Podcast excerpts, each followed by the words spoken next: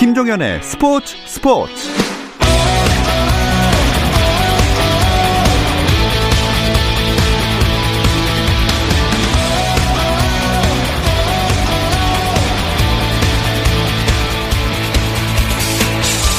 스포츠가 있는 저녁 어떠신가요? 아나운서 김종현입니다. 오늘 하루 스포츠계를 돌아보는 스포츠 타임라인으로 김종현의 스포츠 스포츠 출발합니다.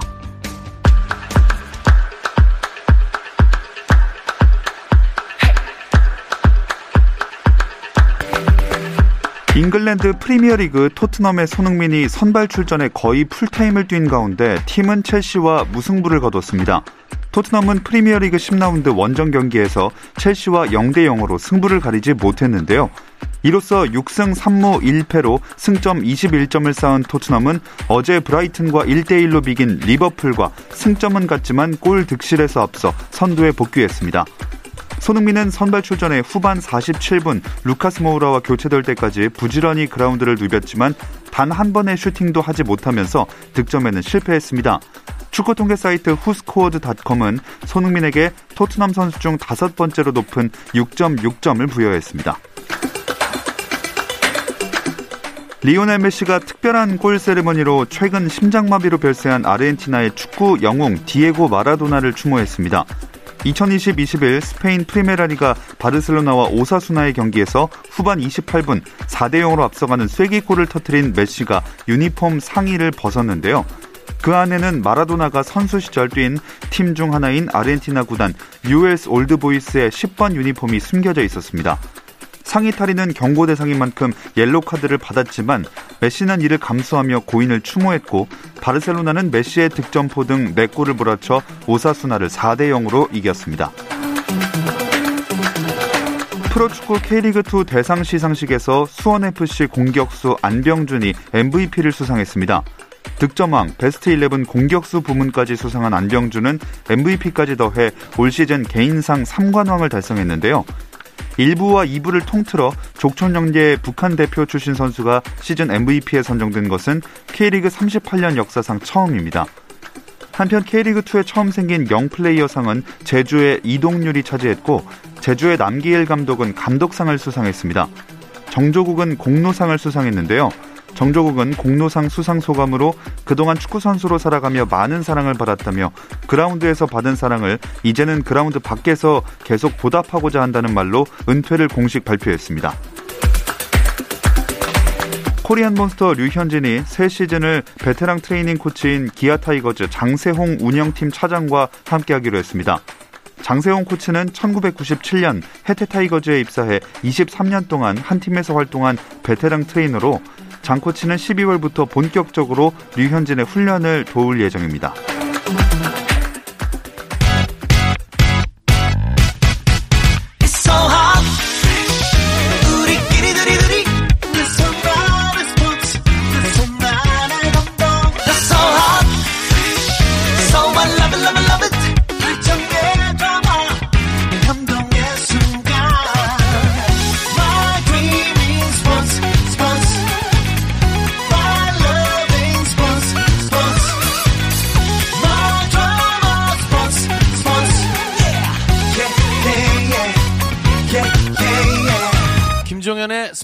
스포츠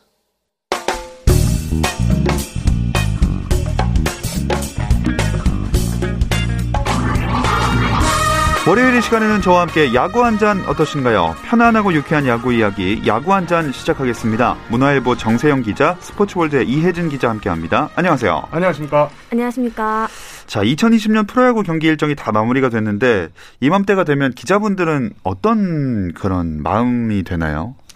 일단 올해는 제 야구 기자 인생에서 가장 길게 이렇게 취재한 음. 시즌 예. 이렇게 됐는데 사실 2월 달에 스프링 캠프 취재만 할, 할 때만 하더라도 뭐 한 11월쯤에 종료되겠구나 라고 했는데 정규 리그가 10월 31일까지 진행됐고 포스트 시즌도 거의 11월 마지막 주까지 이렇게 진행되면서 아, 이렇게 오래 기다렸던 기, 길게 취재한 음. 적이 없었던 것 같아요. 그래서 좀 숨을 돌리려는 찰나 또 이제 포스 그 스토브 리그가 시작돼서 그렇죠. 예, 쉬지도 못하는 이런 야구 기자의 어, 한해 일정입니다. 뭔가 이를 악물고 말씀하시는 네. 아니죠? 알겠습니다. 그 길기도 길었고 코로나19에 대한 걱정을 늦출 수 없는 시즌이었는데 그래도 이만하면 무난하게 마쳤다고 평가할 수 있을 것 같아요. 그렇습니다. 이게 코로나 여파에도 144경기 정규리그 경기 다 치렀고요. 또 포스트 시즌까지 100% 일정을 소화했는데 가장 큰 소득은 것 같아요. 저는 1군에서 확진자가 발생하지 않았고 또 관중을 통한 집단 감염도 이루어지지 않으면서 어, 순항할 수 있었던 것. 사실 미국 메이저리그만 하더라도 초반에 이 확진자가 선수들 안에서 나 선수단 안에 나오면서 네.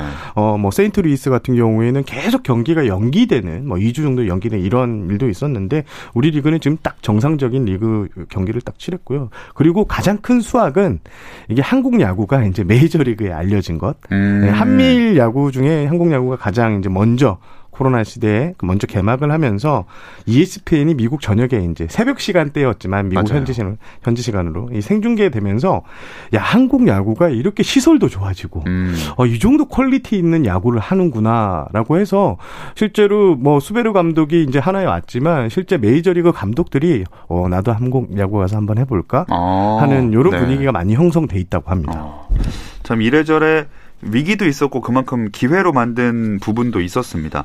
결과적으로는 시즌은 NC의 통합 우승으로 막을 내렸어요. 네, 창단 9년 만에 NC가 왕자에 올랐습니다. 정규 시즌을 1위로 마친 데 이어 한국 시리즈에서도 두산을 상대로 전적 4승 2패를 거두며 짜릿한 우승의 기쁨을 맛봤습니다. 사실 한국 시리즈만 보더라도 좀 과정이 험난했어요. 뭐 알테어 선수의 마스크 논란도 있었고요. 또 코로나19 확산이 심화되면서 관중 규모가 전체 50%에서 30%또 10%까지 줄어들기도 했습니다. 이러한 과정을 모두 극복하고 이뤄냈기에 마지막 순간에 더 감동이 크게 밀려오지 않았나 싶습니다. 네. 두 분 다 현장에 계셨나요? 그렇습니다. 아. 예, 또 제가 또 창원 사람 아닙니까? 아, 그렇죠. 창원 출신 야구 기자로서 가슴에 별 하나를 이렇게 음. 달았는데 이게 개인적으로 제가 창원 출신이기도 하지만 NC가 2013년 1군에 처음 들어왔는데 그때부터 제가 2016년까지 NC 담당을 했어요. 네. 그때 제가 이제 담당을 하면서 만났던 친구들이 이제 지금 박민우, 나성범, 음. 어, 약간 꼬마 선수들이라고 해야 되냐 이런 선수들이 그때만 해도 막 아, 우리 우승할 거예요 막 이랬는데 네네. 진짜 어, 올 시즌 정규 시즌에도 좋은 활약도 포스트인 좋은 활약을 펼치면서 우승 트로피까지 들은 모습을 보니까 약간 눈물이 좀 음. 네, 날 뻔했습니다. 저는 개인적으로 구단주가 이렇게 주목받는 우승이 있었나 아. 또 싶기도 하더라고요. 그 김택진 구단주의 일거수 일투족이 계속 화제가 됐던 것 같은데요. 정규 시즌 우승을 앞두고도 매 경기에 음. 경기장을 찾았었는데 한국 시리즈에서도 개근 도장을 찍으셨습니다. 예. 그 야구를 좋아하는 마음이 너무 느껴졌기 때문에 팬들의 환호성도 더 높지 않았나 이렇게 생각이 들었습니다. 마무리는 또 화렴정점으로 그 집행검 세레머니 있었잖아요. 이건 진짜 듣도 보도 못한 신기한 장면이었어요. 그러니까요. 이게 기자실에서 이제 우승 세레머니 장면을 보는데 마운드에 이제 세레머니를 하게 때 선수들이 이렇게 빙, 둥그렇게 이렇게 예. 둘러쌌잖아요. 그 김택진 구단주가 무언가를 들고 나왔습니다. 이렇게. 처음에 저는 선인장인 줄 알았어요. 아. 이게 생긴 게 천을 씌워놨는데 뭐 이렇게 뾰족뾰족하니까 네. 아 이게 애리조나로 이제 NC가 전후를 가는데 매년 그 엠블럼에 스프링캠 네. 엠블럼에 선인장을 넣어놔요. 아. 그래서 아 이 처음과 끝을 이렇게 강조하는구나 했는데 이걸 뚜껑을 열었는데 이제 천을 벗겼는데 집행검이 나온 거죠. 예. 난리가 났습니다. 예. 근데 지금 어 약간 이게 선수들 자체가 뭔가 그 마지막 끝판 보스를 물리치고 예. 이렇게 칼을 이렇게 들여드는 이런 장면 이런 장면이 참 화제가 됐었고요. 또 이게 메이저리그 닷컴에서도 상당히 음. 주목을 했대요. 그러니까 어, 메이저리그 닷컴 실제 기사 소개 내용은 KBO 리그에서 우승을 하면 거대한 건물 준다. 이렇게 할 정도로 어, 게 마치 게임처럼 네. NC 선수들이 마지막 어, 끝판 보스를 물리치고 이런 뭐 우승 트로피를 들었다 이런 식으로 조명하면서 어, 우리뿐만 아니라 미국에서도 상당히 관심받는 포인트였습니다. 진짜 모기업이 게임 회사라서 그런지 기발하고 뭐랄까 마케팅 정말 잘한다 이런 생각이 들었어요. 네 이번 아이디어는 잘 알려다, 알려졌다시피 박민우 선수가 아이디어를 냈다고 합니다. 정규 시즌을 이제 우승한 후에 구단 담당자에게 이걸 얘기했고 이것이 이제 모기업에 전달되면서 프로젝트가 시작됐다 이렇게 알려져 있습니다. 실제 크기는 한 155cm 정도 된다고 어. 해요. 뭐 일각에서는 뭐 이게 금으로 만들어졌다 혹은 뭐 수천만 원에 달한다 이런 막 소문이 돌기도 했는데 이것은 사실이 아니고요. 무게 또한 선수들이 들 수 있는 정도로 음. 그렇게 무겁진 않은 정도로 만들어졌다고 합니다. 현재는 본사에 당당하게 이제 보관 중이라고 합니다. 어. 일단 향후 보관은 이제 창원 NC파크로 이동할 예정인데 네. 어디에 전시할지는 아직 정해지지 않았다고 하고요. 이게 또 에피소드를 하나 말씀드리면 이게 크잖아요. 예. 150cm니까. 그래서 이거를 그냥 들고 오면 그 보이는 사람들한테 이제 먼저 알려지게 되잖아요. 아, 그래서 그렇죠. 관을 만들었대요.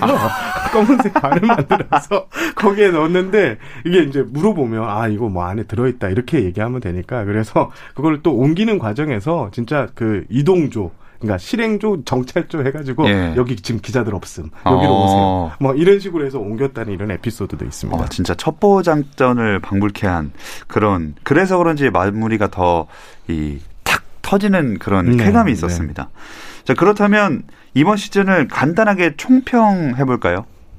저는 밤이 아무리 어두워도 새벽은 밝아온다고 하잖아요.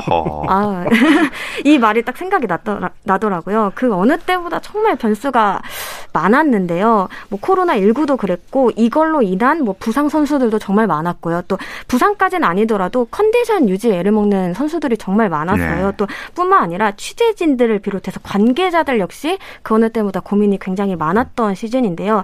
그래도 돌이켜 보면은 그 속에서 이제 또 희망을 또 발견하고 심지어 새 새로운 역사들도 대거 만들어졌거든요. 그런 점에서 의미 있는 시즌이 아니었나 저는 이렇게 긍정적으로 음. 한번 포장을 해보았습니다.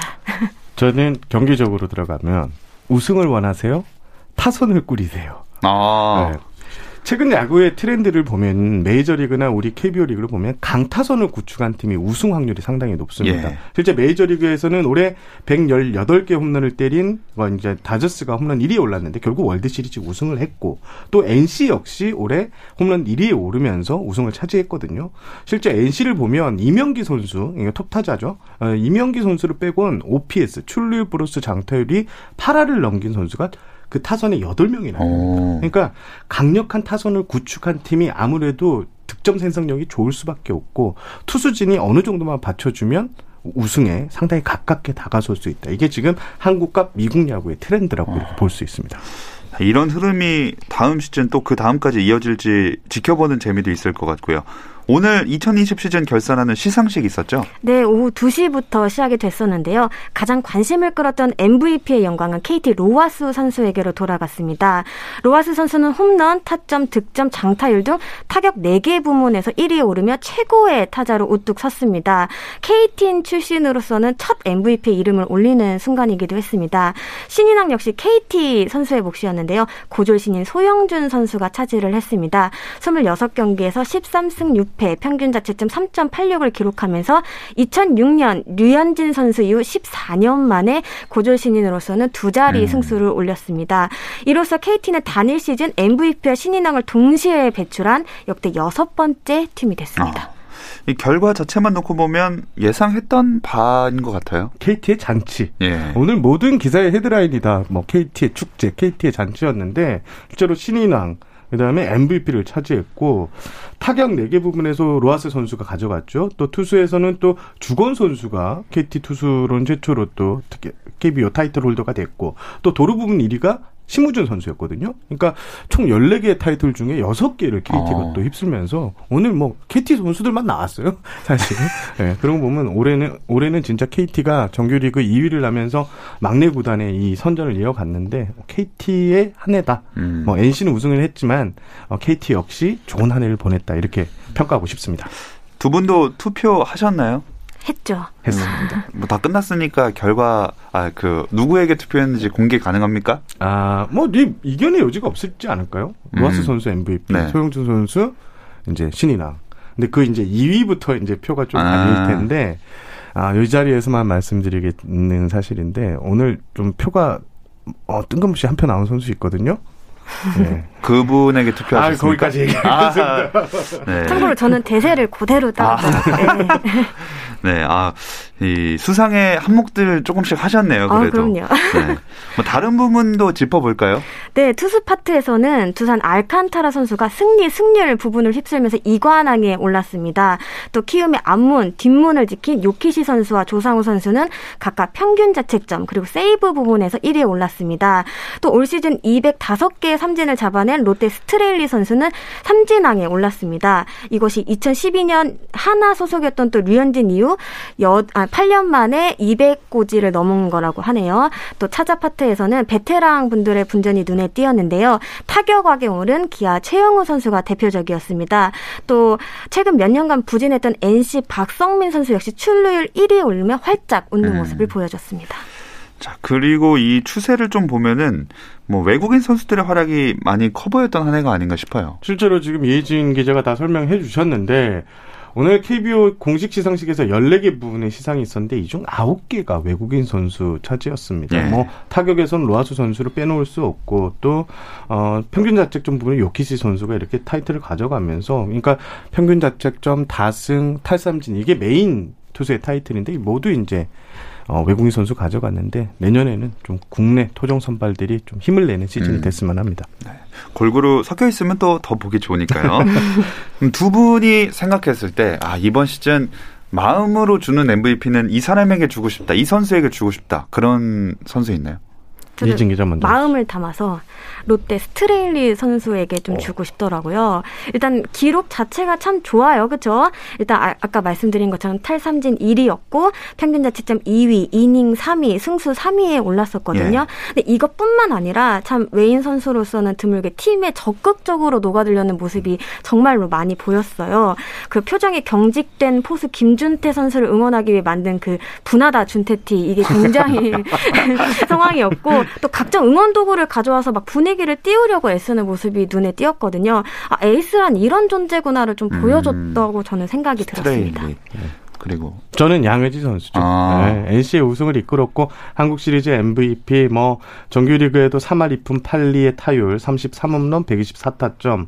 그러니까 양의지 선수가 공격력에 이렇게 좀 조명을 많이 받고 있지만 실제 가치는 수비에 있습니다. 음. 올해 보면 구창모 선수, 송명기 선수 이런 젊은 투수들이 정말 알을 깨고 나와서 이제 리그를 대표하는 이제 선, 토종 선발 투수로 이제 성장을 했는데 이게 다 양의지 선수가 리드를 잘 했기 때문입니다. 실제로 양의지 선수가 이제 포수일에 마스크를 쓰고 있다 그러면 그 투수들이 하는 말이 어디를 던져도 야 의지 형이 아, 알아서 해줄 것 같다. 의지할 수 있구나. 네, 네. 뭐 저희가 뭐 그, 이렇게 생각 안 해도 네, 그걸 하고 양의지 선수가요 얼마나 영리한 게 이 벤치에서 이, 이 자기가 앉은 홈플레이트 뒤까지 걸어 나올 때 이걸 다 생각하면서 온대요. 아. 어, 이 타자는 뭐 최정은 어디가 안 좋다. 그러니까 어. 디가 안 좋았고 어느 쪽 구종이 약하다. 그걸 다 계산해서 딱 앉는 순간 컴퓨터 모드 딱 들어간답니다. 와 대단하죠. 그러니까 네. 놀랄 일이 없겠네요. 이미 다 계산이 되어 그렇죠, 있으니까 그렇죠. 네, 평온함을 유지할 수 그러니까 있겠습니다. 투수들이 진짜 편하게 공을 던질 수 있는 예, 음. 예, 이런 예, 여건을 만들어 줬습니다. 네. 이렇게 두 분 마음속 MVP까지 짚어봤고요. 어, 시상식을 시작으로 해서 본격적인 이제 프로야구는 스토브리그 일정에 돌입했습니다. 이 이야기는 잠시 쉬었다 와서 나눠볼게요.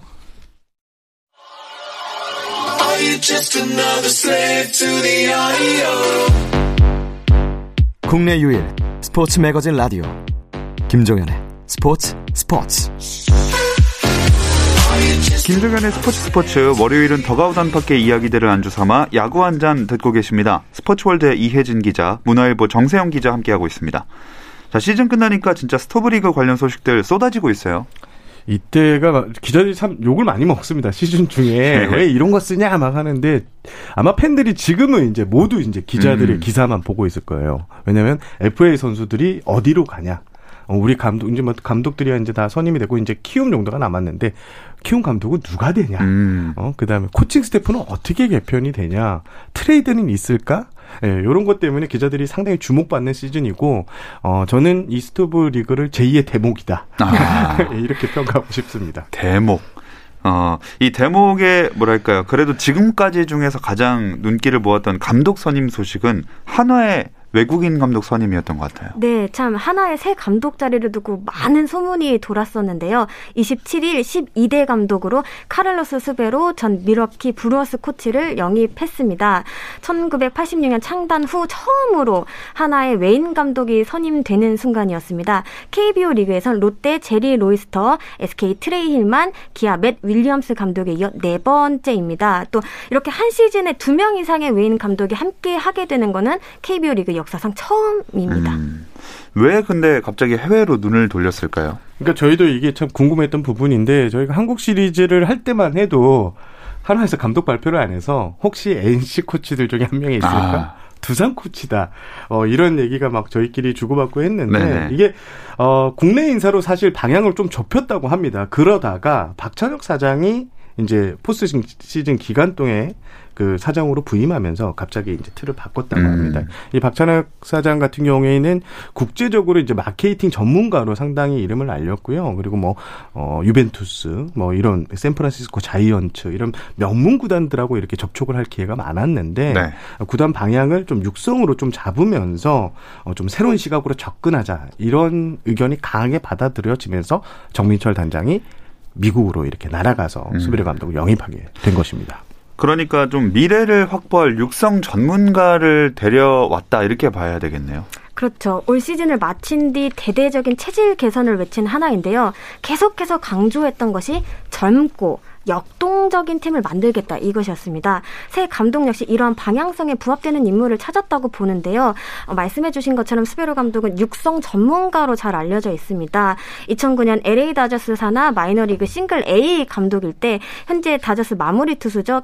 켄리 잰슨을 포수에서 투수로 전향시킨 건 이미 유명한 일화고요. 뿐만 아니라 페드로 바에스, 이안 킨슬러 등 수많은 메이저리그 스타들을 키워냈습니다. 또 한화에선 어떤 성과를 이뤄낼지 관심이 쏠리는데요. 구단 내 방향과 비전을 이해하기 위해 그 면접 자리에서도 여러 차례 질문을 많이 했다고 합니다. 음. 저는 근데 좀 여기서 좀 한화 구단이 좀 정신을 차려야 된다. 예. 네, 이렇게 좀 따끔한 지적을 좀 하고 싶은 포인트가 있는데 이게 지금 하나는 지금 육성의 초점이 상당히 맞춰져 있습니다. 구단 사상 어, 최초로 외국인 감독을 선임하면 해놓고 이제 육성 전문가라는 이 프레임을 씌웠는데 사실 이게 물론 KBO 리그는 2군보다 1군이 육성이 더 잘 되는 곳은 맞는데 이게 팬들은 내년 시즌 그러면 성적은 포기한 건가? 우린 육성만 아. 바라봐야 되는 건가? 이렇게 생각하는 팬들도 있거든요. 근데 대다수의 팬들은 하나가 약한 전력이라도 어떻게든 1군 리그에서 이제 경쟁할 수 있는 전력을 만들어서 좀 다윗이 골리앗을 깨는 예. 이런 그림을 원하는 팬들이 더 많거든요. 그런데 지금 하나의 지금 행보로 보면 어떻게 보면 좀 이상적인 음, 육성하는 게 좀 쉽지는 않아요. 음. 올해 뉴욕 매치 같은 경우에도 최근에 나온 기사를 보니까 결국 유망주를 키우겠다고 했다가 아 이제는 FA 영입할래 예. 이런 식으로 돌아서거든요. 이 유망주 육성이 쉽지 않은 건데 하나가 너무 지금 이상 야구에 빠져 있지 않은가 이 부분을 저는 한번 좀 지적하고 싶었습니다. 그럼 팬들의 이런 마음도 좀 만족을 시키기 위해서 수베로 감독이 해야 될 가장 큰 과제는 뭘까요? 일단 뭐 구단이 원하는 육상의 틀을 만들어야 되겠죠. 네. 하지만 이제 그나마 이제 좀 기대를 할 수 할 수 있는 포인트는 그건 것 같아요. 이제 지금 1.5군에서 1군 왔다 갔다 하는 포인트에서 이제 고민에 빠져 있는 선수들을 어떻게 포인트에서 탁 보고 이렇게 이제 찝어서 음. 이 선수를 정예 멤버로 키워내느냐 이게 가장 큰 포인트인 것 같고 물론 이 외국인 감독이 오면요 팀 분위기가 완전히 바뀝니다. 누구에게나 기회가 열려 있기 때문에 선수들의 그 캠프 치를 때만 해도 이 눈빛이 확 달라지거든요. 음. 그 효과를 SK가 2017년 그리고 2018년 우승 으로 이제 이어졌는데 그런 효과를 지금 한화에서는 기대하고 있는 것 같습니다. 네. 그리고 곧바로 외국인 선수 계약도 한화가 발표를 했어요. 네, 29일이었습니다. 한화가 새 외인 투수로 닉 킹엄과 라이언 카펜터를 영입했다고 공식 발표했습니다. 계약 규모를 살펴보면 킹엄은 계약금 10만 달러, 연봉 25만 달러, 옵션 20만 달러 등으로 총 55만 달러였고요. 캄페터 선수는 계약금 10만 달러, 연봉 30만 달러, 옵션 10만 달러 등 총 50만 달러였습니다. 두 선수를 합쳐도 105만 달러에 불과하거든요. 이게 보장 금액으로만 따지면 더 줄어드는데 올해 하나에서 뛰었던 워윅 서폴트 선수의 총액이 130만 달러였을 때 아. 이것보다 적은 수치입니다. 예. 어, 그래도 이게 그 이유가 있잖아요. 다른 팀에서 실패한 선수와 음. 또 하위 리그에서 온 선수기 때문에 팬들은 여전히 만족 못할 것 같은데. 저도 만족 못하겠습니다. 네. 이게 지금 딱 보면 한화가 지금 외국인 투수를 투자한 걸 보면 시즌 초반에, 그러니까 시즌 시작 전에 데려오는 영입이라고 보기보다 시즌 음. 중반에 이 대체 선수로 데려올 때 그 네임밸류 네. 거기에 그 정도의 몸값을 이렇게 데려온 지금 셈이거든요. 팬들은 엄청 기대를 했습니다. 왜냐하면 정민철 단장이 이제 미국으로 향하면서 우리는 감독도 보러 가지만 우리 미국에 있는 선수를 아. 보러 가겠다고 그랬거든요. 이 외국인 감독이 처음에 영입이 됐을 때는 수준급, 그러니까 빵빵한 전력의 외국인 투수를 보좌하고 거기에 붙이고 거기에 FA 선수를 투자하게 되는 게 이제 일반적인 구단들의 행동인데 하나의 행동은 좀 다른 음. 식으로 음. 이제 진행돼서 지금 팬들은 예, 하나 프런트를 질타하는 목소리가 상당히 높아지고 있습니다. 네. 자, 한화 위주로 좀 얘기를 해봤는데 그 코치진이 물갈이 되는 것도 굉장히 큰 폭으로 전체적으로 진행되는 것 같아요. 네, 일단 기본적으로 내년 시즌 두산은 코치진 구성이 확 달라질 수밖에 없을 것 같습니다. 그만큼 이동이 정말로 많은데요. 플레이오프를 시작하기 전에 이미 김원영 1군 투수 코치를 SK로 보냈습니다. 김원영 코치는 사령탑으로 새롭게 출발을 하게 되고요. 그다음에 또 한국 시리즈 후에는 김민재 작전 주루 코치가 SK로 또 조인성 코치가 LG로 또 조성환 수비 코치 또한 내년에 하나 유니폼을 입게 됐습니다. 또 이군 및 잔류군에서 재, 재계약 불가 통보를 받은 선수들도 굉장히 많거든요. 이런 걸 따지면 내년 시즌 두산의 코치진은 좀 확 달라진다 이렇게 볼수 음. 있겠습니다. 이 코치 수급이 쉽지 않아서 아마 두산은 이군에 있는 코칭 스태프 위주로 이분들을 올려서 이런 식으로 이제 꾸릴 예정인 걸로 저는 알고 있습니다. 네. 그 그리고 이제 스토브리그에 꽃인 FA 시장이 막이 드디어 올랐어요. 그렇습니다. 지금 가장 핫한 선수가 최주환 선수가 예. 이제 SK에 관심을 받고 있는 것으로 이렇게 알려졌는데요. 또 오재일 선수가 왼손 고포인데 어느 팀으로 갈지 이런 관심 포인트고 지금 하위 올해 5강 밑으로 떨어진 팀들이 전부 FA 영입에 적극적으로 나서겠다는 입장입니다. 그래서 어, 두산에서 7명의 FA가 풀렸는데 이들 선수들이 어떤 팀으로 갈지가 지금 지금 최대의 관전 포인트가 될 것 같고요. 나머지 선수들 같은 경우에는 아마 이제 잔류나 이쪽에 무게가 좀 실리지 않을까 이런 음. 분위기입니다. 마무리하기 전에 두 분이 그럼 이번 FA 시장에서 그냥 가장 주목해 보고 싶은 선수 한 명씩 좀 궁금하거든요. 어떤 선수 꼽으시겠어요? 아, 저는 아무래도 가장 관심을 끌고 있는 최주환 선수에게로 저도 궁금증이 많이 생기는데요. 실제로 많은 구단이 관심을 가지고 있는 것으로 알려졌고 또 그만큼 팬들의 궁금증도 커지고 있다고 알고 있습니다. 음. 그래서 다음 시즌 어떤 유니폼을 입을지 저도 참 많이 궁금한 것 같습니다. 제가 여기서 힌트를 하나 드리면 예. 최주환 선수는 수도권에 남고 싶어 합니다. 아. 여기까지 제가 힌트를 드릴 수 있, 있겠습니다. 어, 굉장히 짧고 굵은데요. 근데 뭔가, 아, 팀들이 그렇게 많지는 않은 것 같은데 점점 답이 더 궁금해지는, 예, 말씀을 해주셨습니다. 자, 그럼 야구 한 잔 여기서 마무리를 하도록 하겠습니다. 문화일보 정세영 기자, 스포츠볼대 이혜진 기자와 함께 했습니다. 두 분 고맙습니다. 감사합니다. 감사합니다. 내일도 별일 없으면 꼭 좀 챙겨 들어주세요. 김종현의 스포츠 스포츠.